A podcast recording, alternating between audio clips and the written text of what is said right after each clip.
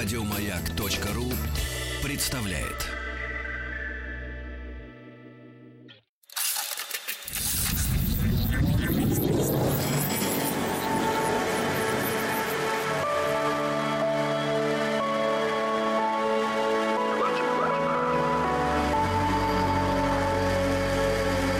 Стаховский лайф на маяке. Человеческие люди продолжают задаваться таким огромным количеством нечеловеческих вопросов, что я иногда теряюсь, а иногда даже и завидую. Это «Объект-22», я Евгений Стаховский. Доброго вечера если хотите. Впрочем, надеюсь, что если вы не очень склонны к доброте, то вполне в состоянии подобрать любое другое прилагательное, любой другой эпитет. В общем, как хотите, пусть так и будет с таким, знаете, что-то про Канта вспомнил сейчас опять, не знаю зачем, хотя, в общем, э, что про него вспоминать? Пойди его забудь, как говорили древние. Сегодня, как сами понимаете, конечно, к социальным сетям, к некоторым историям, которые, там, заметкам, которые я продолжаю оттуда выуживать, и понял, что у меня в архиве действительно образовалось некоторое количество постиков, в которых действительно присутствуют вопросы. Иногда, правда, эти вопросы очень скрыты, и они даже не выстроены как вопросы. Иногда эти вопросы вполне себе риторические. Иногда это даже сразу попытка дать ну, хоть какой-то приблизительный ответ, по крайней мере, наметить какие-то точечки. И иногда, наверное, даже получается. Ну, скажем, как вот можно было пройти мимо заметки, которую написал довольно давно уже, сколько-то времени назад, Василий Головнин, 11 февраля это было. А, ну хотя не очень давно. Но это тем не менее. Я не знаю, чем закончилась эта история, про которую он рассказывает, но мне понравился сам стиль изложения и вообще вот эти попытки, знаете, переключить внимание с одной части земного шара на другую. Так вот, что пишет Василий. Серьезные люди в Токио в обстановке полной секретности сейчас решают важный вопрос. Как будет называться эра правления нового императора Японии? Нынешний монарх, 85-летний Акихито, по собственному желанию, в связи с преклонным возрастом 30 апреля, чтобы вы знали, покинет престол. А 1 мая хризантемовый трон виртуально займет его сын, пока еще наследный 59-летний принц Нарухито. Смена монарха, в числе прочего, будет означать и календарное событие национального масштаба. Прошу прощения у тех, кто в курсе, но у наших дальневосточных соседей есть две системы летоисчисления. Общепринятая и собственная, по годам правления небесных императоров. Иными словами, сейчас для японцев одновременно идут 2019 год и 31 год Хэйсэй – так называется эра правления уходящего на покой нынешнего императора. Ее название обычно переводят как «установление мира» или «достижение мира». Кстати, при Акихиту Япония действительно впервые в своей новейшей истории ни с кем не воевала. Название эры правления нового императора предполагается объявить заранее, 1 апреля. Это небывалое новшество, но премьер Синзо Абе продавил такое решение из соображений прагматизма. Нужно дать время, чтобы напечатать новые календари, записные книжки и бланки, внести коррективы в программы компьютеров. Ультраконсерваторы в правящей партии бурчат о попрании сакральных основ, но их не слушают. Все внимание теперь к тому, как назовут новую эпоху. Совет экспертов из специалистов по древней литературе, истории и праву должен представить правительству до пяти вариантов названия. Их покажут главам палат парламента, которые выскажут свое мнение. Но решение примет правительство по представлению премьера. Короче, Синзо Абе, возможно, Северные острова и не вернет, но уж точно надолго определит календарную жизнь своих соотечественников. Кстати, название новой эры правления должно состоять из двух иероглифов, легких к прочтению и произношению, а также, как постановило в пятницу правительство, лишенных налета вульгарности. Даже не представляю, заключает Василий Головнин в конце концов, какой девиз выберут себе японцы на предстоящие десятилетия огромных технологических и социальных перемен. Но от отдельно взятой территории можно смело переключиться на вопросы более глобальные. Мой любимый Кирилл Мартынов в очередной раз, знаете, подлил э, масло в огонь, и, конечно, я моментально сел об этом думать, но вот то, о чем он, собственно говоря, предложил подумать, хотя в свойственной ему манере он, конечно, никому ничего не предлагал, а так, как-то вскользь, из-под тишка, сказал пару слов, и все, и, и, и понеслась. 5 февраля появилась еще эта заметка, и вот что тогда написал Кирилл. Вы когда-нибудь задумывались о том, почему планете грозит перенаселение, если современные женщины обычно не в восторге от идеи быть многодетными матерями и рожать по ребенку каждые два года? Предполагается, что последний тезис распространяется только на развитый мир, а вот в остальных частях света женщины счастливы перманентным радостям материнства. Но благодаря интернету и урбанизации это уже не так, рожать больше не хотят нигде. Политический ученый Даррел Брикер и журналист Джон Ибитсон опубликовали книгу Empty Planet – The Shock of Global Population Decline – Основной тезис этой книги прост – сценарий перенаселения планеты, о котором говорят со времен Мальтуса и особенно много в последние десятилетия, не учитывает единственного ключевого фактора, а именно распространение образования среди женщин. Это в очередной раз история о том, как социальные науки деформированы гендерными стереотипами – индивидуальный выбор женщины, стратегии их адаптации к рынку труда и жизни в больших городах никогда не учитывался при составлении демографических прогнозов. Как только мы начинаем видеть ситуацию с демографией с точки зрения выбора женщин, угроза глобального перенаселения сменяется угрозой глобальной депопуляции. Это касается не только развитых стран – темпы рождаемости в развивающихся странах падают беспрецедентно быстро. Для примера, Брикер и Ибитсон приводят Филиппины, где коэффициент рождаемости за последние 15 лет упал с 3,7 до 2,7. В США аналогичное снижение рождаемости было зафиксировано за целые полтора века, начиная с 1800-х годов и заканчивая эпохой после Второй мировой. В идеальных условиях для воспроизводства популяции нужно, чтобы средняя женщина рожала в течение своей жизни двоих детей, или точнее чуть больше, так чтобы коэффициент рождаемости составлял 2,1. В реальных условиях с учетом детской смертности этот показатель составляет 2,3 или даже немного больше. Иными словами, при сохранении нынешней динамики рождаемости Филиппины уже в ближайшее время столкнутся с так называемым демографическим кризисом. Похожий обвал рождаемости фиксируется повсюду, от Индии до Латинской Америки. Старая сказка про то, что развитый мир рухнет из-за своей демографии, в реальности выглядит совсем иначе. Женщины по всему миру больше не хотят делать деторождение главным делом своей жизни. И действительно, как вы заставите образованную женщину рожать троих детей, мотивируя ее борьбой за демографию и прочими абстрактными идеями, если она этого попросту не хочет? Стоит заметить, что речь идет не о радикальной позиции child-free, которая никогда не станет массовой, но о современной установке на то, что один-два ребенка в семье – это достаточно. Если большая часть человечества выберет этот сценарий, популяция планеты начнет падать. Брикер и Ибитсон заявляют, что как только достаточное число женщин получит образование и право выбора, эта тенденция на вымирание станет необратимой. Статистические данные в их тексте подтверждаются интервью с молодыми женщинами из 27 стран, большинство из которых не считает идею посвятить свою жизнь материнству естественной или единственно возможной. Отсюда можно сделать три вывода. Во-первых, получается, что история роста человеческой популяции до нынешних масштабов была историей того, что мы бы сейчас назвали насилием над женщинами. За счет религии, патриархальной культуры и прямого физического принуждения в рамках законного брака их заставляли иметь э, трех, четырех и больше детей в течение жизни, причем шансов отказаться, конечно, не было. Во-вторых, единственный эффективный инструмент – принуждение к репродуктивной активности по-прежнему связан с мистикой и религией, со всеми этими утверждениями о том, что женщина должна, и Бог этого хочет.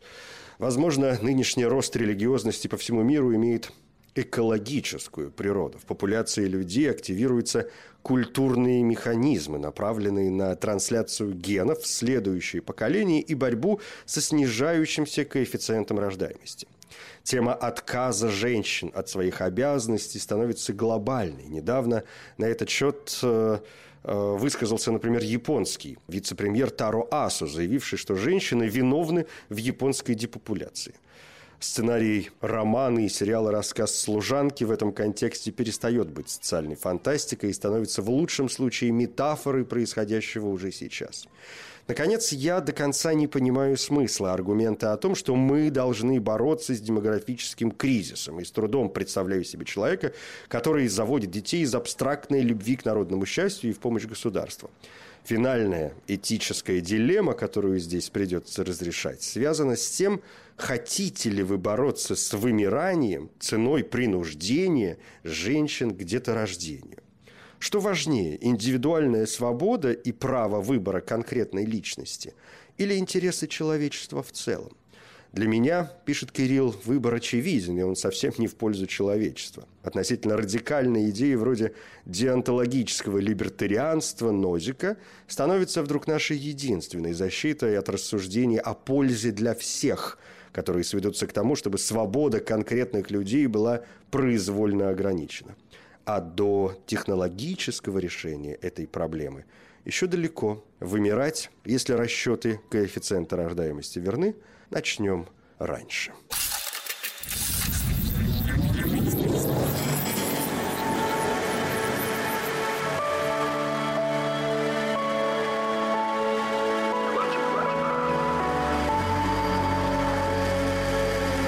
Стаховский лайф на маяке. В продолжение вот каких-то политических, если хотите, и социальных вопросов к чему-то такому чем-то такому культурному. Ну, вот, скажем, э, еще в 2018 году, аж 25 октября, представляете, сколько у меня хранилась эта история, Маша Поспелова написала заметку, которая мне очень понравилась. Смотрите, что она пишет. «Сетую в очередной раз. Хочу в театре посмотреть что-нибудь новенькое и интересное, увлекательное, чтоб. За сюжетом хочу следить. Ой, а что же дальше? Да-да, я простой народ, и режиссерская задумка мне по барабану. Чарующая игра актеров мне недостаточно. Попадаю каждый раз или на то, что ночью разбуди, перескажу дословно, или уж какая-нибудь голая пионерка, где сюжетом и не пахнет. Про то, как один пенсионер два действия бродит по палате в больнице и вспоминает жизнь, чтобы после спектакля хотел хотелось удавиться, меня тоже не устраивает. Хочу, чтобы как раньше, голубушка, Марья Михайловна, посмотрели ли вы уже новую пьесу Чехова? А не смотрела 528-ю постановку «Чайки». Говорят, что это совершенно новое. Треплев не застрелился, а отравился. Последний раз я с увлечением следила за сюжетом в театре, когда попала в пять лет на принцессу Турандот. Там прям было все, и увлекательно, и красиво. Уж как ярко, какие разноцветные гномы. Костюмчик на мне был беленький, в синюю дрисочку с синим же отворотами на рукавах и синим воротником. На лацкане приколот восхитительный черный бульдог с золотой обводкой. Вот где он, кстати, я бы и сейчас его прицепила, очень хорош был. Ну и гольфики, туфельки лакированные, все дела. Настя на мои ворчания ответила, а нечего было с пяти лет книжки читать. Не читала бы, и все тебе было бы в новинку. Ходи да радуйся. Да, ассортимент буфета тоже подлежит пересмотру.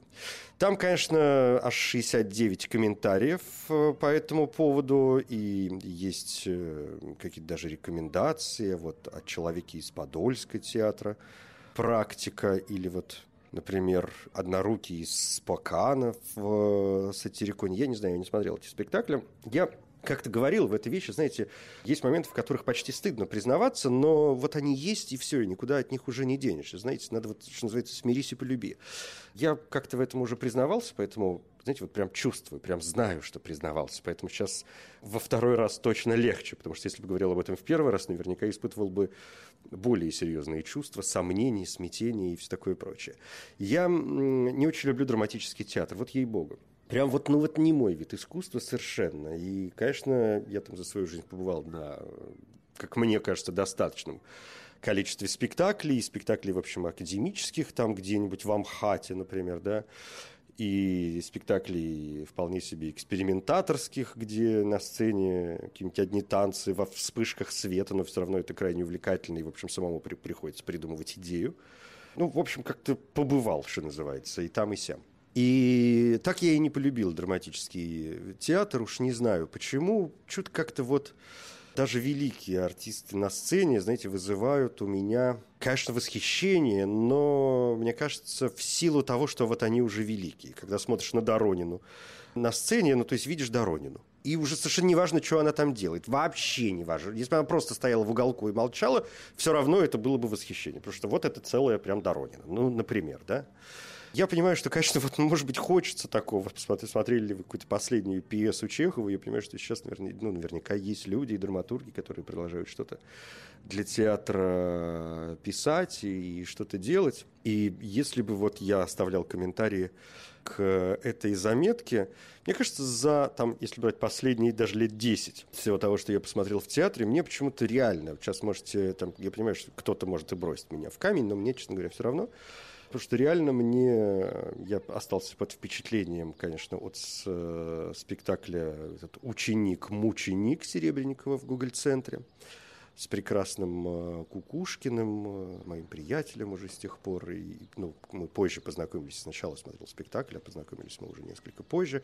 Ну, в общем, совершенно я как-то остался вдохновлен э, этой постановкой. И мне, конечно, нравится то, что делает активный театр. Тоже люди, с которыми я теперь уже, в общем, как мне хочется верить, неплохо знаком. Потому что, знаете, когда видишь что-то интересное, сразу хочется начать держать людей за руку, задавать вопросы. И слава тебе, Господи, что у меня есть такая возможность, что жизнь мне эту возможность подарила. И, что называется, проникать за кулисы у меня периодически получается. Это я, как сами понимаете, не для хвостовства, а для того, чтобы просто, ну, как-то пояснить э, свою позицию. Да. И вот активный театр, вы помните, я затаскивал и на эфир э, на «Маяке», мы делали такие фрагменты из спектакля «Толстого нет», когда была вообще вся эта толстовская большая история в эфире. Ну и повесть о Сонечке Аню Перелешину я приглашал тоже фрагменты э, играть в летней студии «Маяка» на Триумфальной площади. Ну, в общем, мне кажется, конечно, не все спектакли. Во-первых, я, наверное, не все видел в этом э, почти передвижном театре. И даже из того, что я видел, мне, я вам тоже должен сказать, не все нравится, но вот, скажем, там, Сонечка и, и, и Толстого нет, совершенно однозначно, на мой взгляд, заслуживают внимания. И они в какой-то мере и степени, ну, учитывая, что Сонечка это все-таки Цветаева, и, в общем, написано довольно давно, и все мы ее прекрасно знаем, и Аня прекрасно ее сделала. А Толстой – это современная пьеса, да, Ольга Погодина-Кузьмина, тоже какая-то моя подружка ее написала, и пьеса, в общем, вполне себе академическая, да, ее запросто можно ставить там на той же МХАТовской сцене. В общем, я бы как-то не удивился. Со, со всеми декорациями, плюшками, погремушками и всем этим, э, всем этим делом. Так что, наверное, есть что посмотреть в театре по части новых пьес, которые периодически кое-где да появляются, но в целом я понимаю вот, этот, вот эту мысль Маши Поспеловой о том, что хочется посмотреть что-нибудь новенькое интересное. И в этом смысле я перестаю окончательно стесняться того, что не люблю драматический театр и оправдываю себя тем, что все-таки бесконечно тяготею к театру оперному.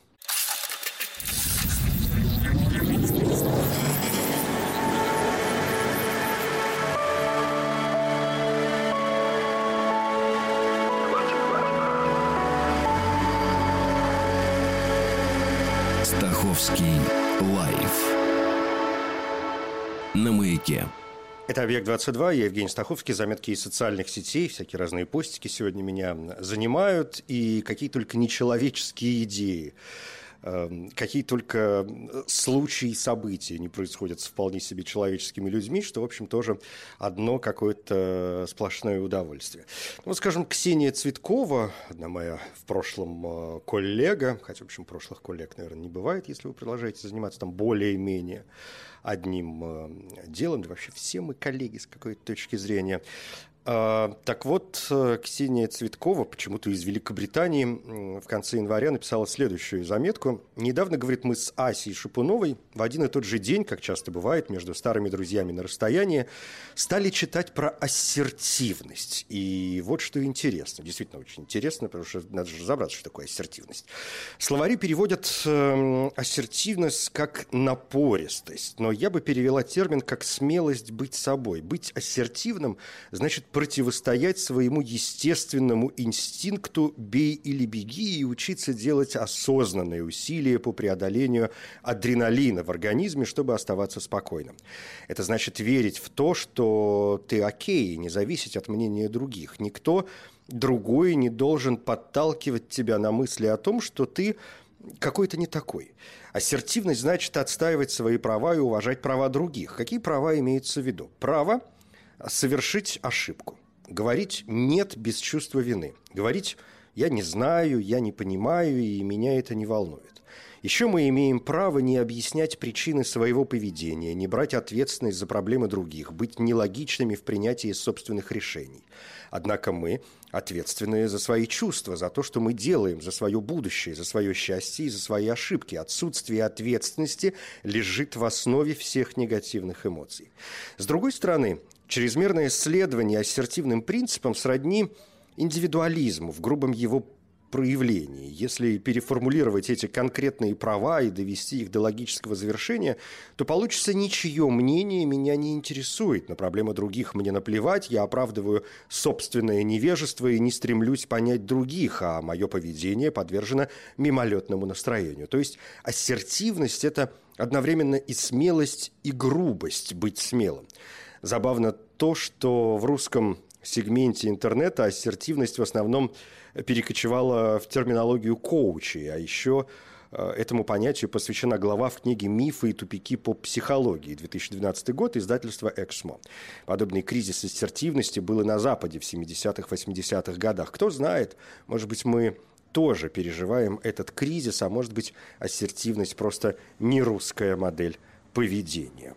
И там среди комментариев, это уже конец цитаты, да, и там среди комментариев была очень интересная вещь. Э, Олег Агеичев прокомментировал, сказал, нам объясняли, ну, видимо, где-то когда-то, что ассертивность – это способность отстоять свои границы и интересы. Это, например, когда к вам сантехник из ЖЭКа пришел и поперся в обуви по квартире, а вы спокойно у него потребовали разуться или надеть бахилы. Но в любом случае позиция, даже не позиция, а понятие, наверное, мне кажется, крайне интересно. В общем, что-то такое в этом есть. И а, какую-то почву для размышлений, конечно, этот пост подготавливает. Кстати, про то, что ассертивность перекочевала довольно серьезно в интернет и в социальные сети, где-то у меня был один пост, одна заметка про, про вообще наше поведение а, в социальных сетях и какой-то довольно часто встречающийся негатив. Что-то было, сейчас дайте мне одну секунду, что-то такое,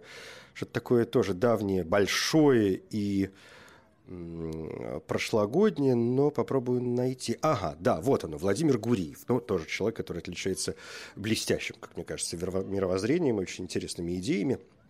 Так он еще в октябре 2018 года нашел, а, написал заметку, такой, знаете, ответ на вопрос, меня, э, говорит Владимир, недавно спросили, как я справляюсь с негативом, который на меня выливается в интернете, и я честно ответил, что никак, потому что негатива на меня выливается относительно немного, и потому что я даже это немного на самом деле уменьшаю, разрешив комментарии только друзьям друзей, стараясь ничего о себе не читать. Ну и вообще, сказал я, это глупо переживать из-за того, что какому-то неизвестному человеку в Челябинске ты не нравишься, например. Какая разница, что он о тебе думает? Но разница, заключает э, Владимир, есть. Вот, например, Завтра вы узнаете, что в Москве вы не нравитесь двум незнакомым людям, а в Петербурге четырем, хотя население у него в три раза меньше. И сразу мысль, да что ж, блин, с Питером не так? И я начал думать, почему так происходит, и вдруг понял, что это, в общем-то, нормальная реакция психики, которая не понимает, что такое интернет. Десятки тысяч лет мы жили в пещерах, потом в деревнях, потом в городах, и во всех этих случаях знание, как к нам относятся другие люди, являлось необходимым для выживания, потому что все эти люди были рядом и могли существенно повлиять как на качество нашей жизни, так и, собственно, на сам факт ее наличия.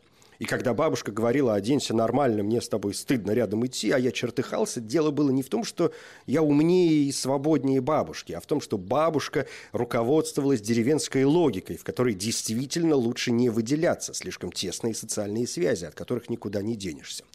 А я интуитивно руководствовался городской логикой и понимал, что людям на улице на меня наплевать, они на мою жизнь никак повлиять не могут, так что тут я могу делать все, что угодно.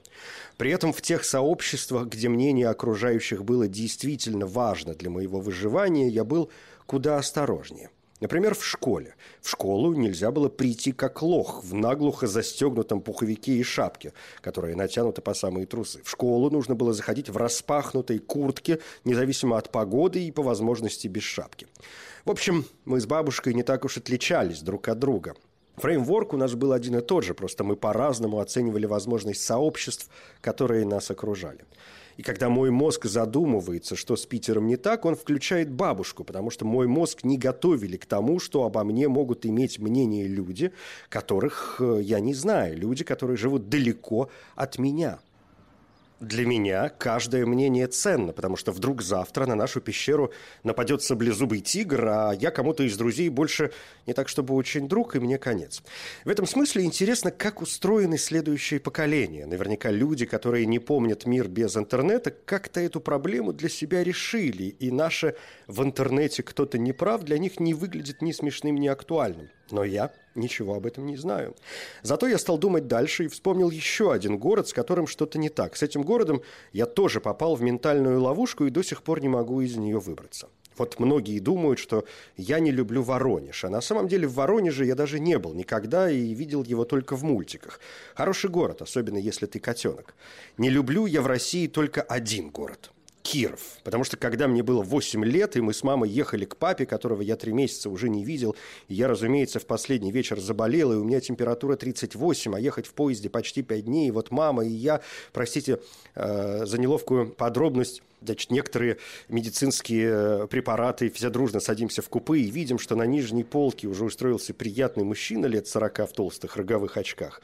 И сначала я пытался собирать цилиндр. Это был такой кубик Рубика 2.0, сильно проще, чем оригинал, но кубик Рубика я уже умел собирать по формуле, а тут формулы не было, поэтому было интересно. А потом мы с мужчиной разговорились, он мне рассказывал какие-то интересные штуки, которые я уже, конечно, забыл, ну и вообще все было хорошо. Только утром, пока мы еще спали, мужчина вышел в Кирове. Мой цилиндр, который я так и не собрал, вышел вместе с ним. Мысль, что взрослый мужчина может украсть игрушку у больного ребенка, казалась мне настолько чуждой, что я просто не мог в это поверить. Мы же с ним целый вечер разговаривали. Ну как?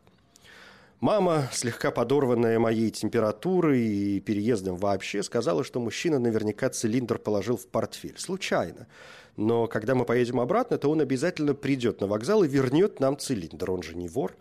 А я как бы хорошо учился в школе, но, как я сейчас понимаю, был несколько наивен. Мы проезжали на этом же поезде мимо Кирова еще раз десять, и когда мы останавливались в Кирове, я выходил на перрон и ждал, всматриваясь в лица проходящих мимо мужчин. Я это делал не ради цилиндра, после него у меня еще была куча головоломок – а в 10 лет я встретил настоящую любовь своей жизни – японский пенал со встроенным термометром. Я это делал ради мужчины, который сошел в Кирове с моей игрушкой. Мне казалось, что он, наверное, все эти годы места себе не находит, что он приходит к каждому поезду, а меня все нет. Но вот однажды он увидит меня на перроне и скажет, что «извини, на автомате положил в портфель и только дома увидел», а я скажу, что теперь все нормально даже не ради мужчины, а ради вселенной своей картины мира, если совсем уж честно. Но он так и не пришел. Сначала я перестал выходить, но все еще внимательно смотрел в окно, потом перестал смотреть, а потом и вообще почти забыл об этом. Сейчас, когда я стал немного постарше, я больше не обижаюсь на него. Я понимаю, что жизнь сложнее простых этических схем – Возможно, у него дома тоже был больной ребенок, и этому ребенку цилиндр был гораздо нужнее, чем мне. Я-то, честно говоря, не столько расстроился, сколько поразился. Я даже не плакал, так все это было удивительно. Или он действительно взял его случайно, или он взял его специально, но не для ребенка, а для себя, потому что внутри у него сидел очень больной ребенок, которому очень хотелось цилиндр, или еще что-нибудь. С возрастом как-то попроще начинаешь относиться к таким вещам, особенно если ты сам, ну, не так чтобы слишком чист, если ты сам немножко мужчина из Кирова, хотя ты даже, может, не хотел, но просто так обстоятельства в тот момент сложились, или ты не подумал. Ну а кто из нас нет?» Но все равно, каждый раз, когда я думаю о Кирове, первая мысль всегда о том, что Киров должен быть разрушен. Для меня Киров – это Содом и Гамора Российской Федерации, хотя я в нем никогда не был, если не считать времени, проведенного на перроне. Все, что меня связывает с городом Киров, это один случайный попутчик, который, может, и не очень плохой человек на самом деле, да и, возможно, умер уже давно. Так что я быстро прихожу в себя и напоминаю, что женщин и детей перед этим нужно, конечно, вывести. И только потом «Деленда эст». Это конец цитаты. Не уверен, что нужно переводить вот это «delenda est», но вы знаете, что это из э, известной фразы латинской «Картаго delenda est», «Ceterum censeo Cartaginem delendam esse», то есть Карфаген должен быть э, разрушен. В общем, вот такая вот заметка, цепляясь за которую, кстати, э, я столько раз ее читал, что, кстати, не исключаю возможности того, что уже ее с вами делился, но это тот случай, когда не лишний и повторить. Но вот здесь что-то было про простые этические схемы, а где этические схемы, там, конечно, должны обязательно появляться истории полные драматизма. И в том же октябре 2018 года очень небольшую заметку разместила у себя одна моя знакомая, Инесса Поперная, рассказала историю как раз полную драматизма, но поучительную. И вот что написала. Решила моя подруга Елена Михновская обзавестись питомцами. Я, к слову, знаю Елену Михновскую, а это человек, который, помимо всего прочего, все время дома разводит какую-то странную жи- живность. То каких-то улиток, то каких-то мадагаскарских тараканов, то, в общем, еще черт знает что. И вот теперь взяла она себе двух сверчков – Животина-то неприхотливая, только еду да воду подавай. Потом она поехала в отпуск и наказала знакомой ухаживать за ними. Понятное дело, что та не особо переживала и ходила кормить кое-как.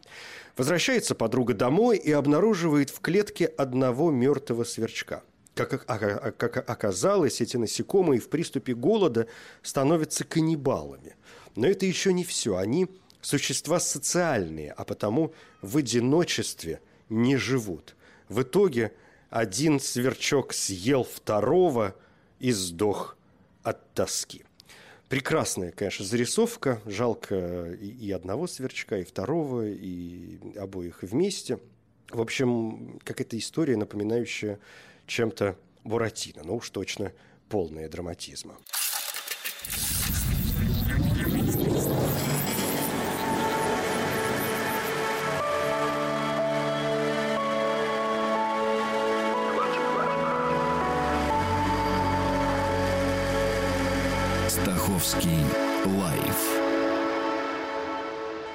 Маяке. В целом есть ощущение, что сегодняшние заметки из социальных сетей как-то носят в целом, опять же, довольно позитивный характер. Э, хотя если обращаться, например, к каким-то новостным поводам или событиям э, на прошедшей неделе, то, вы знаете, была одна зарисовка, мне кажется, очень позитивная. Если вы слышали об этом прекрасно. Если нет, то, надеюсь, в общем, порадуйтесь с, как, как это говорили древние, совсем прогрессивным человечеством. Так вот, под занавес недели пришла новость о том, что правительство Испании, которое сейчас э, возглавляет лидер социалистов Педро Санчес, правда, в стране уже назначены перевыборы, по-моему, в конце апреля э, все это должно произойти, но, в общем, какая-то чехарда, не могут люди сидеть на месте, все время надо развлекаться.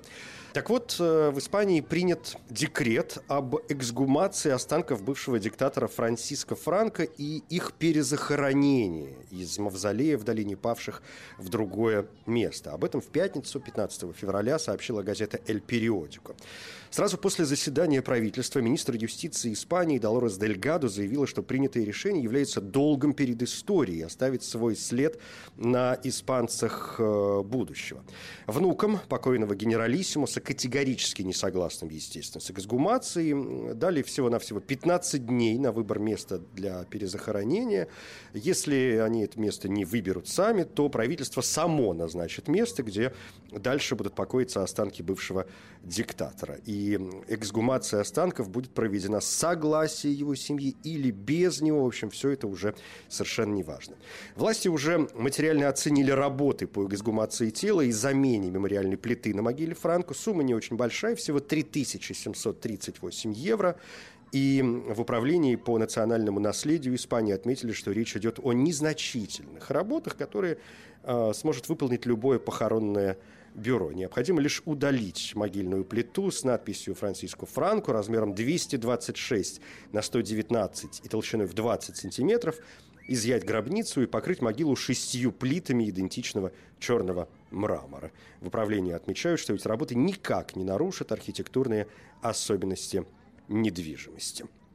Ну, вот такая вот история, мне кажется, весьма ну, даже не поучительная, а как это называется? В общем, которая может стать хорошим примером для некоторых других диктаторских вариантов, коих и в России, в общем, бывало. Всем прекрасно понимаем, о чем э, идет речь. Но, да, впрочем, у нас этот вопрос поднимается бесконечно. Стоит ли напоминать, что Франко пришел к власти в результате гражданской войны в Испании в 1936-1939 годах она шла, и он был главой государства до своей смерти в 1975 году, и сразу после его смерти в стране была восстановлена монархия, которая, собственно говоря, присутствует и сегодня. Но это вот если говорить о новостях, что называется, напоследок, будем следить за развитием событий, интересно, чем все это закончится, куда его там перенесут, что там с этим будет э, происходить. Но, насколько я понимаю, в общем, в народе к этой новости, к этому событию относятся чуть сильнее, чем никак. Ну, типа, да и ладно, да и подумаешь. Давайте какой-нибудь лучше карнавал э, устроим. И так дел полно. Это «Объект-22». Я Евгений Стаховский. Спасибо. Еще больше подкастов на радиомаяк.ру